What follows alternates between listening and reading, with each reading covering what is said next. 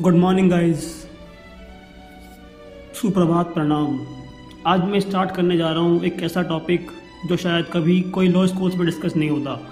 Guys हम सभी जानते हैं कि, अरे, क्या ही फ़ायदा लॉ पढ़ने का?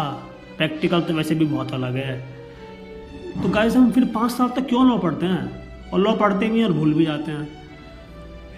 तो ऐसा लॉ को इंटरेस्टिंग कैसे करा जाए कि यार, शायद ही हम कभी ना भूल पाएँ?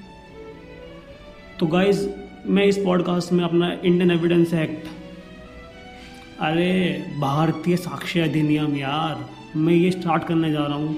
और ये इसमें कोई कोर्स नहीं है। गाइज़ मैं अपने व्यूज़ शेयर करना चाह रहा हूँ। जब भी आपको कभी टाइम मिले ट्रैवलिंग करते हुए, या जब भी आप फ्री हो, एक बार सुन के देखना, शायद ही आपको इंटरेस्ट आ जाए।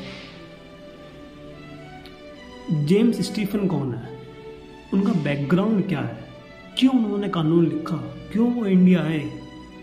गाइज़ मैं सब कुछ बताऊँगा ताकि शायद पढ़ने का एक न्यू इंटरेस्ट मिले आपको।